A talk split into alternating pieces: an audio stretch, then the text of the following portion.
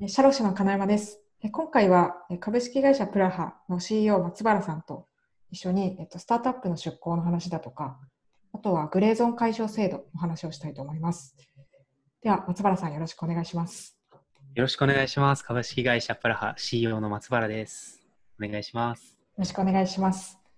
プラハは普段簡単に会社のご紹介とかいいそうですね。はい、僕らは、えっと、フルリモートで働いている9人ほどの会社でして、でエンジニア8人、デザイナー1人って感じで、うん。えっと、スタートアップですとか、大手様の新規事業に特化して、あのデザインと企画と開発を月額定額でやるっていう、あの Development as a Service って呼んでるんですが、そういったうん。受託開発と、あとは、えっと、IT エンジニアに特化した自社サービスの開発っていう、この2本柱でやっているような、えーできてに、今ちょうど2年目ですね。できたてほやほやの会社でございます。結構フルリモートだったり、ま、今今だからですかね、フルリモートだったりとか、あと月額の受託開発、はい。割と珍しいというか、はい。いいですよね。そうですね。フルリモートはもともと創業当時からフルリモートだったんですけど、うん、常に会わないとちょっと寂しくなってくるねっていう話になって、週1だけオフィスに集まれるようにしてたんですけど、ちょちょっとコロコロナの騒動でその週1もなくなっちゃったので、若干寂しいなっていう思いを最近はしてます。結構その辺工夫必要ですよね。寂しいそうなんです。よ。最近はあのディスコードっていうもともとオンラインゲームとか遊んでる人たちが使ってたビデオツールを使ってあのつなぎっぱなしにして一応お互いの表情とか見えるようにしたり軽く雑談できるようにしたりしてます。なるほど。勉強になります。ちょっとリモートの話もまた、もしかそうですね機会があればしたい。ぜひぜ。ひ。はい、はい。お願いします。ということで、えっと、今日はそのスタートアップの出向活用っていうのが、まあ、そのちょうどコロナの話だとかで、はいあの日経新聞だとかで取り上げられていて、うんうんうん出向の話って割と面白いなと思ったのうんうんで、話をしたいなとはいいうと。ころです。で、あのワタミの出向はなの話が結構分かりやすいののかなと思ったんで、ちょっとそれを紹介したいんですけど、はい。あのワタミといえば飲食店を多店舗展開するフードチェーンということで、はい。で今、えっと、4月13日から400店舗が休業しちゃっていると。お大変ですね。大変ですよね。で、あの多分正社員だとか、あとアルバイトだとか、うんうんうん含めると結構な人数になると思うんですけど、はい。その中の正社員に対して正社員130人ぐらいをスーパーに出向させるっていう取り組みを、ああ、確かにスーパーだとうんお休みにはなってないですもんね。そうまさに今人が足りてない状態らしいそうですよ。ね。はいうんうん。っていう取り組みがありますっていうのがうんうん。ニュースになっててはいはい。で概要で言うとその、えー、とフードチェーンワタミとスーパー展開のロピアが出向の基本契約を締結して5月11日から正社員130人をえー出向うんうん開始しましたと。おうでちょっとあの最新の情報は分かんないんですけど出向期間が一応5月末までだったんですけど状況次第で延長検討ということではい。再開している地域もしてない地域もあると思うので、はいまあ、どうなってるのかっていうのは分かんないですけど僕、完全にその素人質問なんですけど、出向って親会社から子会社しかできないものだって思ってたんですけど、そうじゃなかったんですね。そうですよねなんかそのなかなか普段は出向全く関係ない会社に出向するっていう機会自体がそもそもないからいわゆるはい大企業から子会社、あ大会あのうん親会社から子会社への出向だとか、はいはい。いうのがメインになってくるんで、うんうんイメージ湧かないですよね。そうですね。うん、もうなんかお金のやり取りとかがあんまり分かってなくて、これは渡美さんはその従業員の方にお給料を払っているけれども、ロピアさんの方はいくらかやっぱりその渡美さんになんかお礼金みたいな形でお払お支払いするような形になるんですか？多分そうだと思うんですけど、なんかニュースではその給与自体は出向元のワタミから通常の100%、なので今まで通り出ますっていう形でされていて。なのでえ給与はワタミから支払われるんだけど、はい。でその給与の元となるお金はどうしてるかっていうのは、えーワタミとロピアとの間の取り決めでこう割合が決まってると。でロピアが負担するような金額は、給与負担金っていう形でロピアからワタミに多分支払われているはずです。ああ、そういう種類のお金があるんですね。うんなるほど、勉強になります。そうで、えっと、そうですね。で、その出向元が今、給与払ってますよって話したんですけど、はい。あの休業させた場合に雇用調整助成金が使えますよっていうのは今こう割とニュースになっていると思うんですけど、雇用調整助成金ってその雇用を維持した場合に、はい。その取り組みに対して助成がなされるってものでうんうん。出向雇用維持のために出向した場合まさに今回のワタミが行った出向みたいなものについても助成金の活用の余地がありますと、おおなるほど。そう対象になってるんですよね。とてもありがたいですね、これは。うん、あの休業か、えっと、出向か、あと教育訓練あの、はい自宅で休ませてる間にそのスキルアップしてくださいねみたいな。はい。はい。大体この3つに対してあの一定額助成がなされるっていう仕組みになってます。という形ですね。渡美さんは、なんか最近面白い動きがあったというか、あ、派遣の子会社をはい設立したっていうやつですよね。はいはい。そう、あの、私も派遣とか職業紹介の許認可結構お手伝いしてるので、はい。なイメージがなんとなくわかるんですけど、あの許可申請までに大体3ヶ月弱かかるんですよ。めちゃめちゃ時間かかりますよね。そう ですよね。だから、あれ、ワタミ結構前から動いてたのかなってあの気になってたんですけど、どうやら今回は買収したみたいですね。あ頭いいですね。早いですね。うん早いですね。さすがっていう感じです。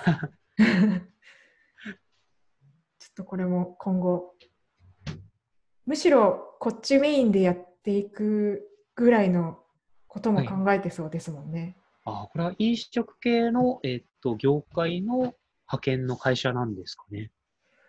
なんか、どうなんですかね、人材派遣会社ってなってるから、業種絞ってるのかわかんないけど、はいそ。の後派遣社員としてワタミエージェントっていう今回設立した子会社の方で、はい。派遣社員を雇い入れて派遣すればうんうん。飲食に限らずとも。あなんかすごいですね。さその、なんか経営者って感じがしますね。今回のコロナで本業の方は、多分一番、やっぱり飲食って、あ、えっと、飲食の中でも居酒屋って一番打撃を受けてるところだと思うんですけど、それでも一気にこれはいけるだろうっていう方向に舵を切るのはすごい経営者だなって感じますね。そうですよね。出向も活用して、人材派遣も活用してって、やっぱり勉強になるなっていう。勉強になりますね。なんか他の業態でもこういった出向とかは活用されてたりするんですか？それこそ他の業界とか IT とか。あそれで言うとその今回のうん、コロナに関して、あのスタートアップ間の出向をこう、まあ、人材をこうシェアしようみたいな動きを加速させようっていうような取り組みだとかもあったりしていて、はいはい。まあ、今後結構活用されるのかなとも思ったりするんですけどはい。もともと大企業からスタートアップに出向させるっていううんうん、まあ修行みたいな位置づけではい。レンタル移籍っていう取り組みをしている会社があって、はい。あのローンディールっていう会社なんですけど、私のリクルート時代の上長がこちらに転職しましたね。そうなんですね。はい。大変馴染みのある名前です。そうなんか2015年ぐらいから始めたらしくて、そのはい結構すでに受け入れ先のベンチャー企業もうんうん、うん。250社、これいつの数字かわかんない、もう少し増えてるかもしれないですけど、活用されてるみたいですね。いや、いいですよね。それこそ製造業とかそういった大手企業のためになんかサービス作っているスタートアップとかは、そういうところから人が来てくれたらすごいありがたいですよね。うーん。なんか、店構築とかにも使えるし、なんか大企業側がどういう理屈で動いてるのかとかもわかりますもんね。そうですね、お互い多分メリットがあって、うんうんうん。経済産業省の方もそういう動きをこう支援しているらしくて、はい。その大企業で新規事業、大企業内で新規事業をやるのってなかなか予算が確保でできなかったりするじゃないですか。そうですね、フローとかも。うん、そうそうですよね。で VC 投資を受けているようなスタートアップにこう、はい出向してそこで起業してくださいねみたいなうん、うん、うん。そういう取り組みに対して補助金出しますよっていうような。あ補助金も出るんですか？経産省から。はい、なんか詳細はあの調べてみないとなんですけど、あそうなんですね。そういうプロジェクトもあったりししますね。えーなんか調べてみたら、そうなんですね。出向起業みたいな、出向起業、えー、ポスト指導っていうのがはい。2020年2月に資料出てました。あそうなんですね。なんかそれこそうん優秀な方が来ていただけるんだったら、ぜひうちもこの制度使いたいですね。いいですよね。なんかうんうん。それこそ 前職とか、はい。ちょっと違いますかね。わかんないですけど。できれば別業界の人だと嬉しいですね。僕らが知らないことをたくさん知ってる方とかが来てくれたらすごく刺激になりますね。うーんやっぱりあの始まる前、出向始まる前のあの調整、事前調整がすごい肝らしいですね。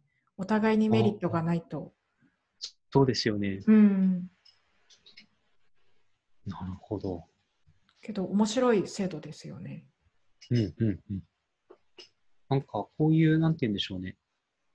そのコロナによっていろんな制度とかにやっぱり限界が来てると思うんですよね。そのコロナがなかった時代に作られた制度だからこそ、その今はそぐわないような制度疲労とかがあると思うんですけど、うんこういう仕組みだ、サービスだったり、それこそ経産省とかが行っている補助とか、活用できるものは結構いっぱいあるんだなっていうのが今回ちょっと面白い発見っていうか、すごい勉強になります。そうですよね。あそれで言うと、あのはいはい。このローンディールのレンタル移籍っていうのも、はい。まあ、ちょっとグレーなところがあるというか、グレーなところってそうとなんか人材紹介。そうそうそうそうですね。人材紹介とか、あと、はいはい派遣に、はい、そうですよね。うんうんうん。まあ、グレーじゃないですか。気になりました。はい。このビジネスモデルが、ビジネスモデルというか、そういう仕組みが法はに触れるかどうかっ。ていうのが、サービスを始めてしまってから、あの後から違法だよって言われると怖いじゃないですか。リスクなので怖いです、怖いです。そういう部分をあのサービスを始まる前の段階、企画の段階で、はい。省庁に問い合わせて回答を得られるっていう仕組みがあって、おお、それは素晴らしいですね。グレーゾーン解消制度っていうやつなんですけど、はい。経産省所管の、えっとはい仕組みでうんうん。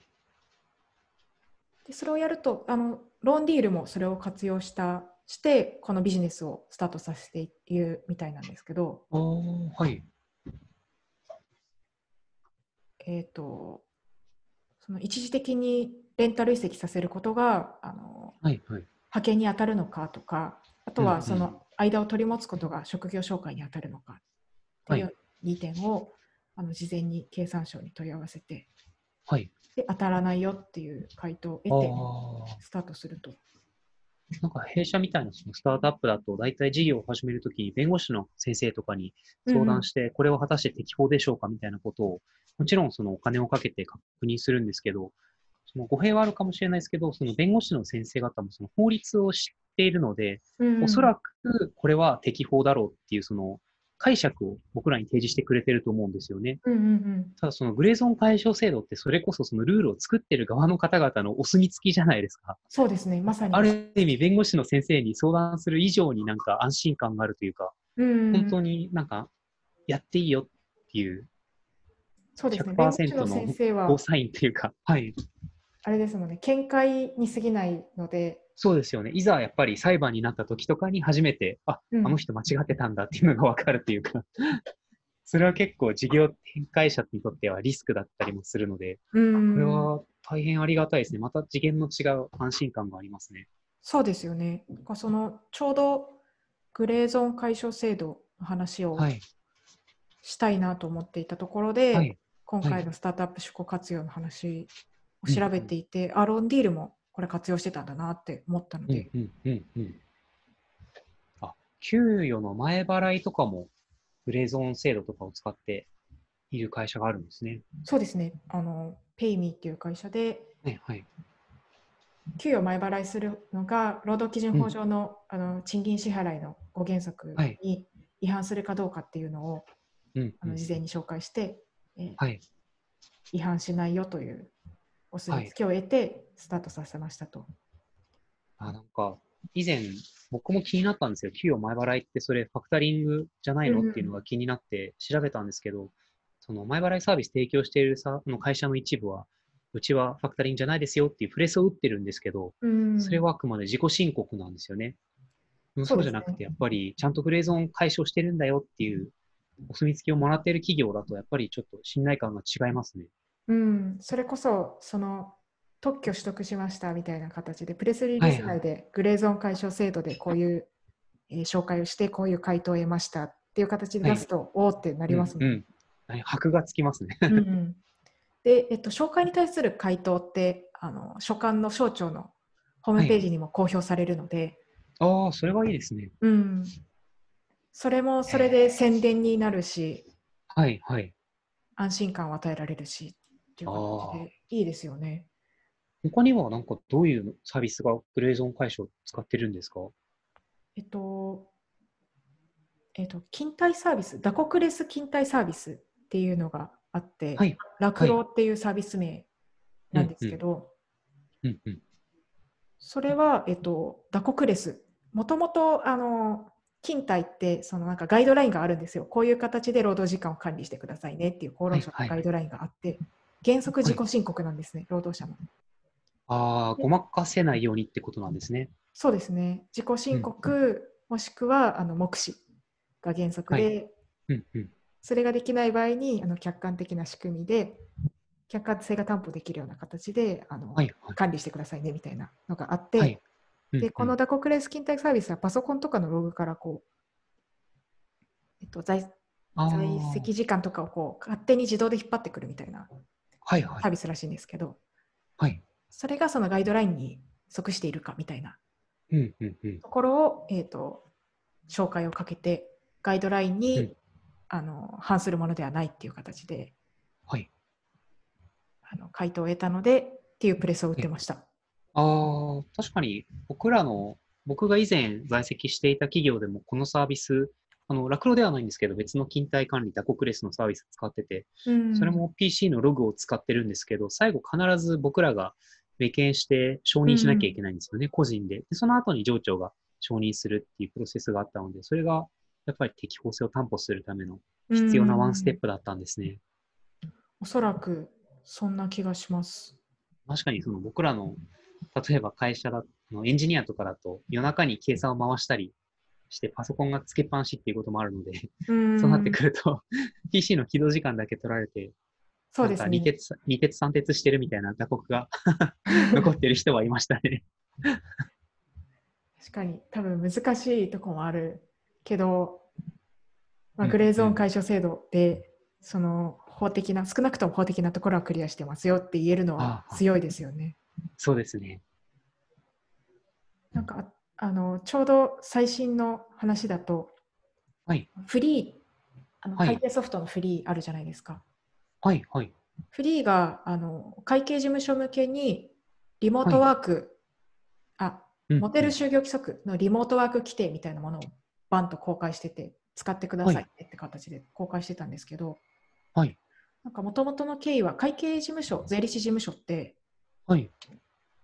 に2つ以上のじ、えー、と事業所で事業を行っちゃいけないみたいななんかルールがあるらしくて、そうなんですね。はいま。さにコロナ禍で時代に即してないじゃないですか。そうですね。在宅でやったりし在ますね。宅できないみたいなルールになってて、でじゃあ税理士どうすればいいんだみたいな状況が続いてたところに、この会計税理士がと一緒にやっていこうとしているフリーがグレーゾーン解消制度を活用して、あのこのリモートワーク規定なら OK っていうお墨付きを得たぞって言って会計事務所を使ってくださいねっていうのを打ってて、はい。やっぱうまいなというか さすがだなっていう。こういうのをちゃんと知ってて、使うべきタイミングで使ってるから、うん、勉強になります。さっき松原さんおっしゃってましたけどやっぱりコロナとかもあってどんどんはい法律が追いついてない部分を、うんうん。それこそ新しい分野にしあの挑戦していくスタートアップとかは、どんどはいんこういう制度を活用して、はい。なんかグレーゾーンをホワイトにしていくっていうのは、素晴らしいですね。それこそ僕らも人材紹介のサービスうんになりそうなサービスを自社さ自社で作っていたので、あの職業紹介の免許を取りに行ったんですけど、オフィスが必要なんですよね。パーテーション2メートル以上みたいな要件があるもので、面談ブースを区切ったあのオフィスが必要でキャビ、ネットが必要みたいな 要件があったと思うんですけど、僕らの会社全員リモートなので、面談とかもリモートでやりたいんですよね。なので、全部リモートでやるし、その送られてきたレジュメとかの管理も全部クラウドで管理していて、紙原本はないからキャビネットはいらないんですよね。うん面談も行わないので、別に本来オフィスはいらないんですけど、でもそれもやっぱり何十年前にできたルールかわからないですが、それでやっぱり僕らは自分たちがやりたい事業形態だとできなかったりはするので、うんこのあたりも必要に応じてグレーゾーン解消とかできていけたらいいなっていうのを改めて感じましたね。そうですね。なんか、あの、原則オンラインのではい。面談はしませんっていう形であっても、はい。トラブルが生じた時には面談必要でしょっていうことで、なんか面談場所を一応確保しろみたいな こと言われますよね。トラブルがあった時の対面ってなんか殺傷リスクしかないと思うんですけど、トラブルがあった時こそリモートでやりたいですけど、確かに。殴られるリスクがないので。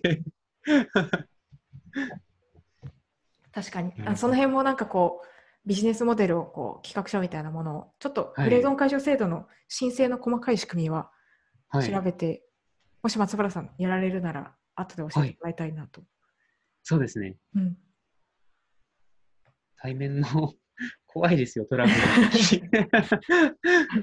僕が以前いた会社でトラブルがあった時に、あの、お客様周り、お客さんに謝罪案件行ったんですよ。うん一般のもうそれこそご自宅とかにお邪魔して謝罪をしに行ったんですね。うん。で、その時にあの、どうしてもその役員を出せって言って下がらない方がいらっしゃって、役員が言ったんですけど、はいまあその、ちょっと貧弱な体つきというか、そのいざという時に 自分を守れない感じだったので、その時に僕が あの柔道とキックボクシングやっているので、ちょっと松原頼むから一緒に行ってくれって言われて、いざっていう時の武闘担当として連れてかれて、えめちゃめちゃ怖かったですこと ことなきを得ました。いああよかったです。